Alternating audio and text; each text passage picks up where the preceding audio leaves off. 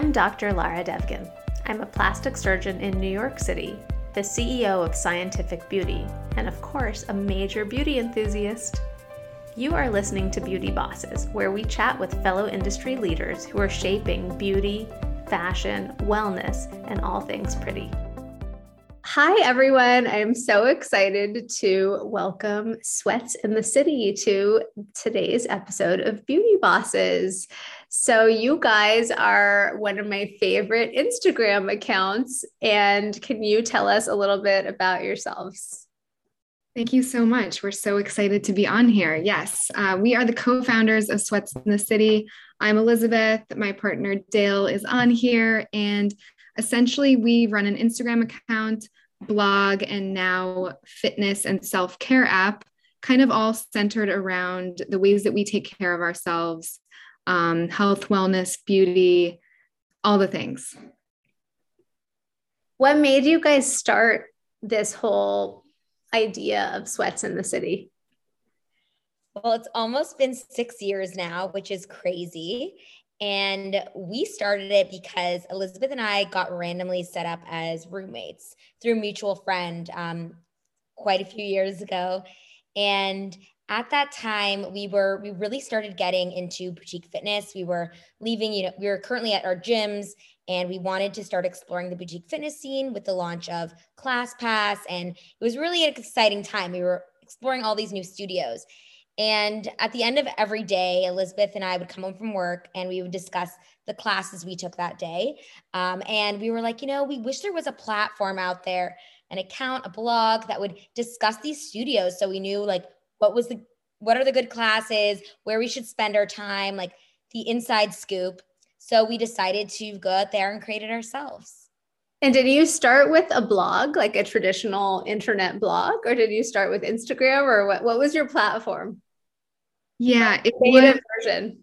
It's so funny to think because when we started, blogging was like the thing. And sometimes when people ask me what I do, I still say, I'm a blogger. And they're like, do people still do that? And I'm like, no, not really.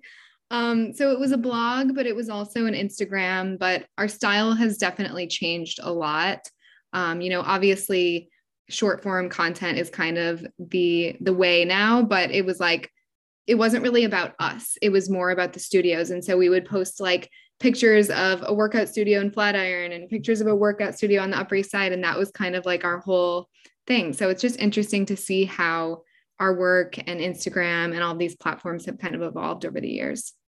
Do you find now that people want to know more about you guys and that, of course, people care about fitness and wellness and self-care but have you found that with the era of instagram and social media it's more about who you are and your likes and dislikes and your personalities and that kind of thing yeah, definitely. So when we first started, we were just posting photos of us at studios or of the studio.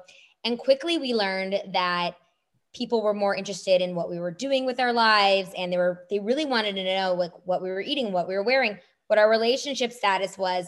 And it kind of turned into this almost like personal diary where we kind of shared everything about ourselves. And I think that's the way that people feel connected to creators and, you know, you're consuming their content. So you want to get to know who they are. And um, it's a really interesting age of social media. I mean, the age of social media because we we're connected to each other and we get to we get the inside scoop on people's lives that are not our friends that we personally know.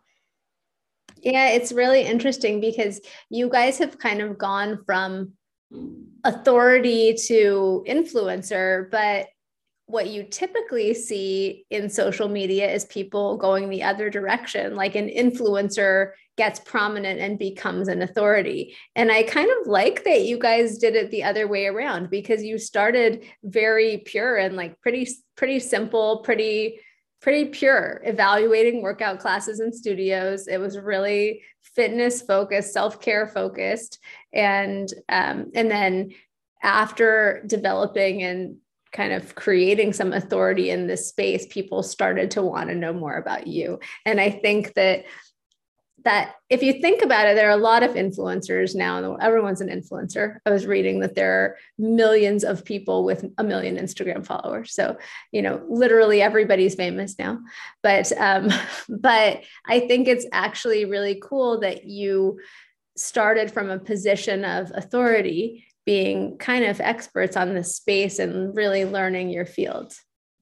Yeah, that's an interesting way to think about it. I've never really put it into that context, but I do think that like none of kind of our Instagram trajectory has been necessarily intentional. Like we've always kind of just gone with what we feel like is adding the most value for other people. Like that used to be going to studios and reviewing them. And then it was kind of like more into our personal lives. And then COVID happened and we were like, we just need to keep these people moving and happy. Like so it's kind of like it always evolves. And I think as long as we stick to that and also what feels like really genuine to us and just easily flows, then it doesn't really feel like work, you know? Is there any part about being on social media that you guys find difficult? I think that for me, I mean, it was interesting because in the beginning like when we first started sharing more personal things like if we were going through a breakup or some sort of like you know illness or something like that for me it was really nice to see how receptive people were to that and how like they just felt like they were my friends you know like a bunch of hype girls hyping you up. That's always the best thing. But i do think that for me especially with relationship stuff and sharing that i've had to kind of like learn over the years what that boundary looks like um, so I don't really talk about personal details of my relationships anymore on social media. Um, and people are extremely perceptive. So, like, I was dating someone last summer and we broke up, and people knew immediately. I mean, I didn't say anything, I wasn't acting any different, I don't think. But they were like, when is Elizabeth going to talk about her breakup? And it's just that for me is a little bit hard to navigate because I want to tell all, but I also have to be respectful of myself and the people that I'm bringing into my life. So it's all about like kind of finding that sweet spot and those putting up those boundaries where you need to, I think. Wait, how did they know? I think because like they saw where I was working out. Like, I mean, you know, it wasn't like I was never at his place. So they they were like they were on that. So it just made me very aware of how aware they were. Um, but that's kind of, you know, we put ourselves out there. It's part of the deal, right? It's so interesting. Yeah. How about you, Dale? What do you think is the kind of the strangest part about being on social media yeah. or the most difficult part? I'm like with Elizabeth, um, partially because my husband isn't the most like camera. He doesn't like to be in front of the camera. So I don't really share. And I have to be mindful of like what what he wants me to share, like, you know, the personal details and our whereabouts and things like that. So, but for me, I guess it's been it's been pretty not as difficult to navigate. Um, but I think for me, one thing that really is hard is, you know, the weeks that maybe I feel uninspired or feel, you know, not creative or maybe feel down to be pushing out content. And when I'm in a good mood and I'm like really, you know, creative and in my groove, I'm like pushing out the content, but it's really hard to force that. And it's not like we can just stay behind our desk and like email all day. And for me, I'm just like, oh, like when am I going to get back in this like groove again where I can just push out content? And sometimes I just got to let myself be for a minute. And then I know I'll be fresh when I come back to it. Yeah. And people might not realize this, but you guys actually don't live in the same place. You live on opposite coasts, right? How does that work navigating one business with two co co-founders, co-partners who live so far apart? I think it happened at the perfect time because of COVID. Our business really changed into a virtual model. I mean, obviously with Instagram, it always was, but a lot of our content was, you know, going to these studios and reviewing them. And when people kind of lost interest in that and it became no longer safe for a period of time, we moved to having all of our workouts on our app and, and you know created this space for it to live virtually and so because of that it's actually pretty easy for us to be on different coasts like with the time zone differences it works out pretty nicely because we can each fill different like live class time slots and also obviously LA has an immense market for this kind of work and wellness and health so um, it's really been kind of great. And we both get to travel and see each other. So it's fun too. That's true. And I completely agree with what Elizabeth said. And, you know, since we went virtual, now a lot of our business model is recommendations and class hosting. So having that LA and New York coverage is pretty amazing. Um, I think if you know we lived in two small suburb towns, that might be a little harder. But because there's so much coverage that we've um, created, it's it's been pretty it's been pretty expansive, I would say. Yeah, that's really cool. Do you ever feel that it can be difficult with business getting in the way of your friendship? Honestly, no. But I think we have a really unique business relationship and friendship. Like Dale said, we were roommates first. And I think one of, I don't think everyone can go into business with their best friend or roommate. Um, I think that it's a very specific kind of relationship that you have to have.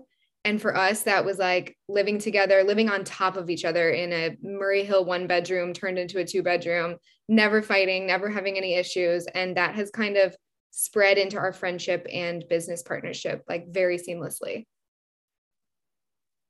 Um, yeah, sorry, Dale, were you about to say something?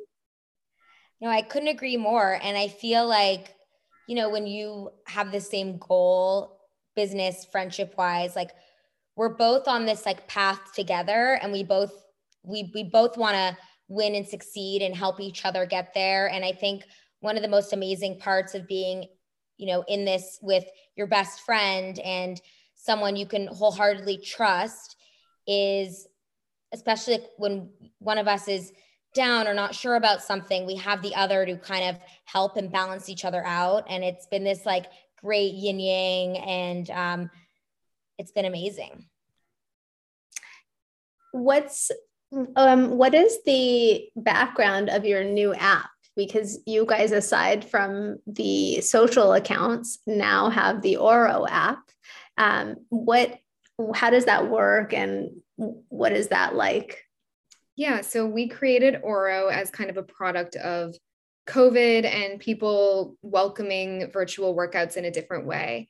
And it all kind of began when we started posting this live workout schedule into basically like a bootleg spreadsheet during COVID. And people were so receptive to it. You know, there were there were all these instructors who were creating their own methods because they no longer had studios and sharing these free Instagram live workouts and things like that. So we were really just consolidating that for people organically and and it ended up being a huge hit. And so we essentially evolved that into an iPhone and Android app as well as a desktop website um, in January, which we were really excited about because it's basically us taking our passion and the work and sort of our bread and butter from the last six years, which is reviewing these studios and these self care practices and things like that, and putting it all into one place.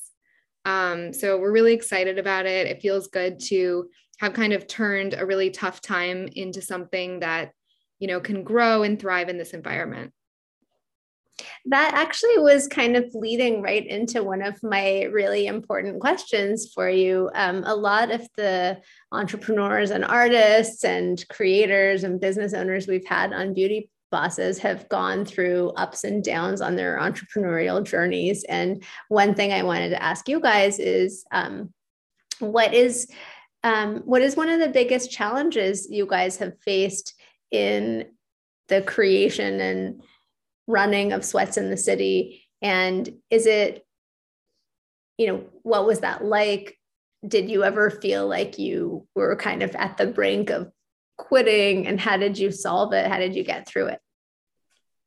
Yeah well definitely like most people um, march 2020 shook our business like pretty much everyone else. Um, but we were obviously very fortunate that you know we didn't have any overhead um, but there was a very scary point when a lot of the brand deals that we've accounted into our income for the year and events just one by one, no, no, no, cutting off and they're just canceling. So I think, you know, we had that initial bit of panic.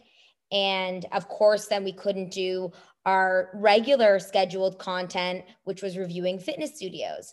And I remember Elizabeth and I had this conversation, and we were just like, you know what? let's not attach ourselves to these brand deals and let's just try to show up for our community. Let's just only focus on our community right now and be exactly we we've got to be what there for them and um, we have to do our best to support them so that's kind of how this live schedule got started and we really started just talking about how we're feeling during covid and working out and just trying to be relatable. And obviously, you know, the rest of 2020 brought a lot of other challenges, especially on social media. And we still, you know, really tried our best to be like, our community comes first, everything else comes second. And through that, I think it really helped us build where we are today. And um, we really tried to just let go of any control and uh, predictions about what you know the future of sweats would be so I, I think that's probably was our biggest challenge. Yeah, I even just like hearing you talk about that like just gives me such flashbacks of such dark times. Um I I was personally like completely alone in my apartment during COVID in the city and it was just between that and business and just being scared about everything like it was very heavy. I remember like chasing all of these brand partners of ours down because they were like defaulting on their invoices. And i was like is this what is this how it ends? You know like you can't help but have those thoughts. And i do think that going back to one of your other questions like it is another reason why we're so lucky to have each other in this business because it's very rare when both dale and i are feeling negative about something to the same degree at the same time. So we kind of have that um, balance where like if I'm feeling really low about everything that's going on, Dale can kind of pull me out of it and vice versa. Yeah, that's really cool because, you know, working with a friend or a confidant allows you to have somebody to share those experiences with and in the way that you don't really get to if you're, you know, kind of flying solo. So that's very cool. Um, I don't know if you guys got a chance to review some of the data that Instagram collected about how the use of social media was affecting teenagers, specifically teenage girls. But I wanted to ask you guys your thoughts about that because, as young women, I know a, a large percentage of your audience is young women too. And um, and I think about this also because a large percent of my audience is women. Um, but this data showed that basically, in short, social media is bad for kids and it makes children and teenagers and even to some extent young adults unhappy and and yet and even regular adults um, but um, um, but yet here we are we all like really like it and it does add value to our lives. It keeps us connected it informs us it educates us and there is a sort of ick factor to it right? Because it brings up these complicated feelings where you can feel fear of missing out or you can feel kind of envious or you want to you know be like someone or look like someone or have something that someone else has and it's a highlight reel, etc. But I was just wondering if you guys have any thoughts about you know is social media doing more harm than good? Or how do we it's here to stay right? There's a new app every day. Um, how do we make it better for ourselves and the next generation? Yeah. Um, that definitely makes sense. And i think we all know that social media can be a complete highlight reel. People only post when they're glammed up or when they have amazing news to share, like an engagement or a new baby. Um, so it can definitely uh, create feelings of isolation and depression, especially when we're caught comparing. And I think, you know, there's with the good always comes the bad. And um, we definitely, over the years, more and more make a conscious effort to show the downtimes and us without makeup and no filters and um, talk about these hard situations we've been through. And um, and for some people that might not be enough. And there could be some people who are really struggling and even seeing us working out and wearing nice clothes could be triggering for some people. And for that I definitely think that people also need to reevaluate hey, is just having social media in my life, is it doing more harm than good? Because some people do need to work out, you know, what's internally affecting them before that they before they go out and receive a lot of information, or maybe they need a social media break. And I think, you know, that the younger generation, um, that's how they all are communicating. But I do think that more and more social media what's gaining traction these days seems to be that real relatable content. And I think people are getting a little sick of the perfect feed and pictures. And I think, especially with TikTok, people are really expressing um, that need for the authenticity and realness. So I do think that it has been changing in that direction since we first started out in social media. It's made huge changes. So hopefully that that gets even more and we, we see what's uh what's to come with it do you guys ever get nervous about being canceled like do you think that your personal decisions should be up for public consumption and you know this sort of i saw this meme graphic of the life the life cycle of an influencer that was like you know gets cool, posts funny memes, goes to Coachella, bad decisions resurface, gets canceled, you know. And what do you guys think about that? And do you think that that is how it should be? Or do you think that people hold influencers and content creators to an unfair standard? So, kind of going back to like the 2020 vibes that we were talking about, this was a big part of our struggle was this constant debilitating fear of saying or doing the wrong thing. Um, and it really affected us. And we were lucky to have each other to bounce things off of, but it kind of took away a little bit of our sparkle, in a sense, in my opinion, by how um, PC is the wrong word, but like we were trying so hard to do and say all the right things that we sort of like lost ourselves in it a little bit. And so we've been kind of trying to work since then to get our personalities back into it and get more comfortable in front of the camera and what not not just like in front of the camera but in what we're saying and what we're feeling and you know being able to be decisive on big topics and being comfortable and okay with that um, i think that cancel culture has spiraled completely out of control. That's not to say that I don't think that if someone has done something horrible that they should be shouldn't be held accountable, but I do think that there was this you know, a bunch of people at home bored, fearful, you know, unhappy and it kind of spiraled into this craze of finding reasons to bring people down. Um, maybe things that were way in the past or maybe things that were in the present that that other people were doing themselves they just didn't have a following so no one was obsessing over it. Um, so i think that to me it's it's a really scary culture and yeah it's definitely something that we think about and talk about but we are definitely trying to be you know a little bit more free in the way that we go about social media because it was such like a scarring time period that obviously is still going on but it's it's a little bit less intense now than it was then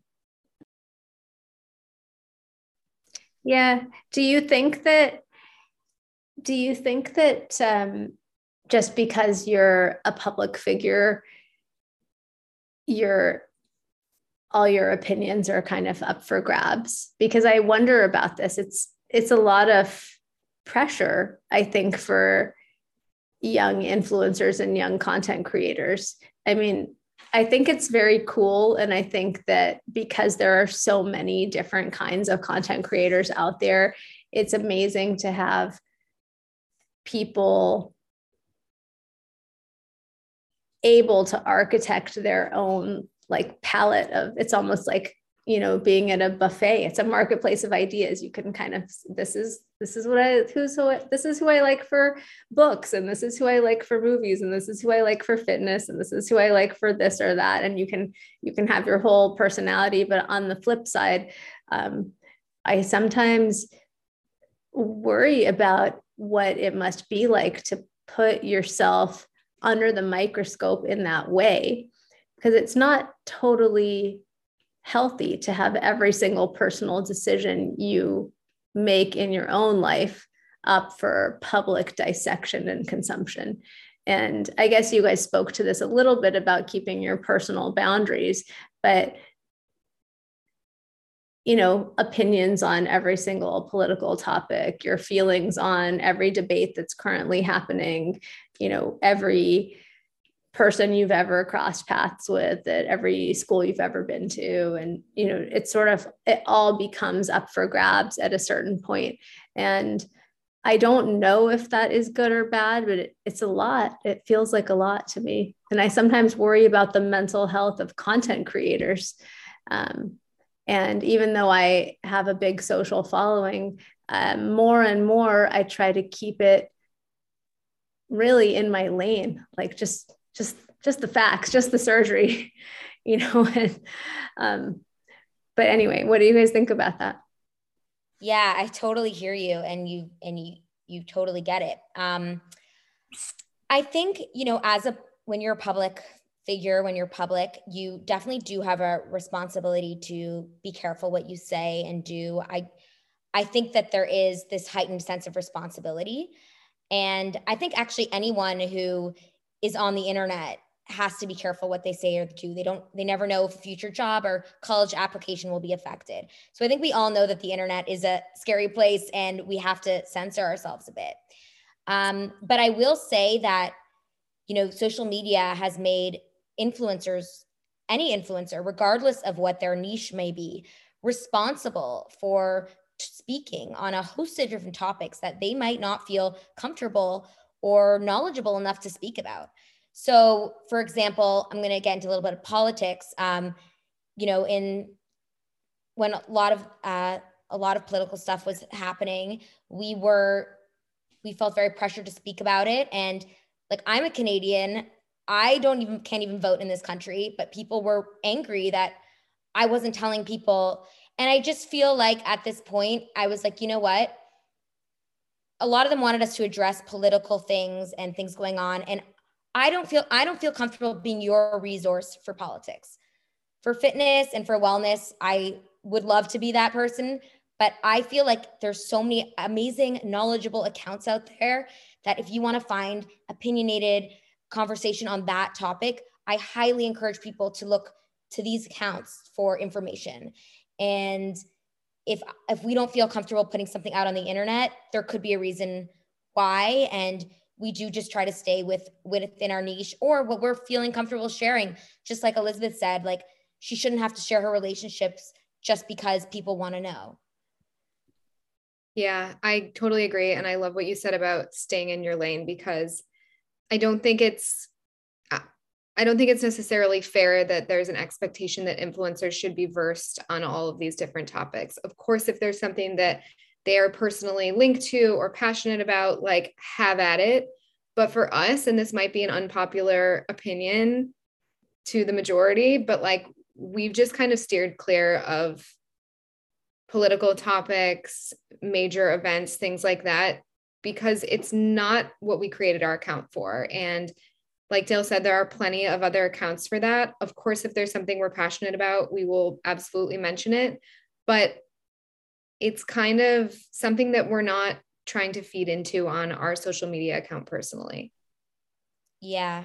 And to go off what Elizabeth said, one more thing is that even if we address one topic, people will get, and we, you know, entertain that one topic, then it then we're responsible for talking about every other topic or why we didn't share give attention to certain topics.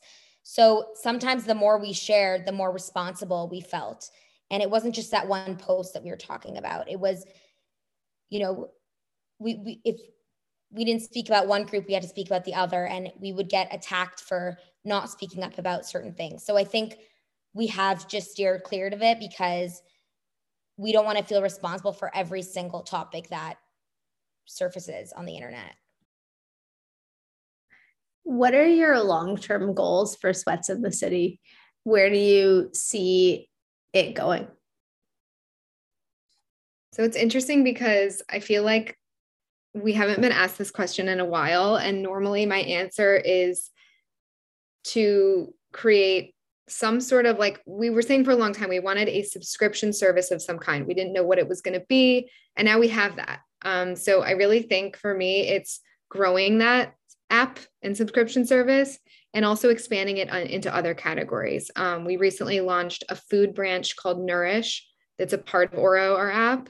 Um, but we are expanding into some other areas. We can't quite say yet what they are and we're just hoping to kind of like continue that growth that momentum and um, you know, just have the Oro brand be something really big.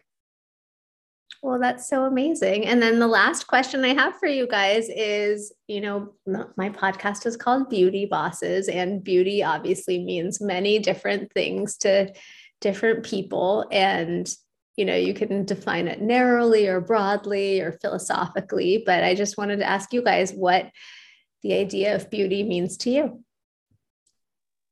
Yeah. So I think beauty has been told, has been fed to us that you have to, in order to be beautiful, you have to look a certain way.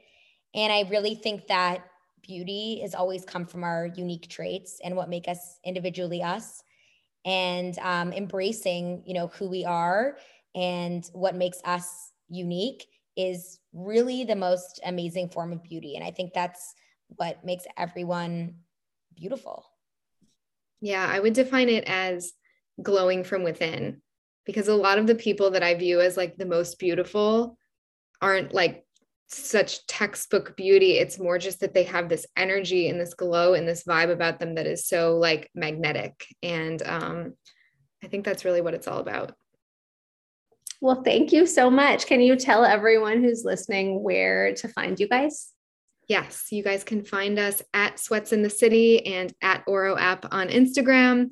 Um, and also on our website, sweatsandcity.com or www.oroapp.com. Amazing. Thank you so much for being here. Thank you for having us. Bye. Bye.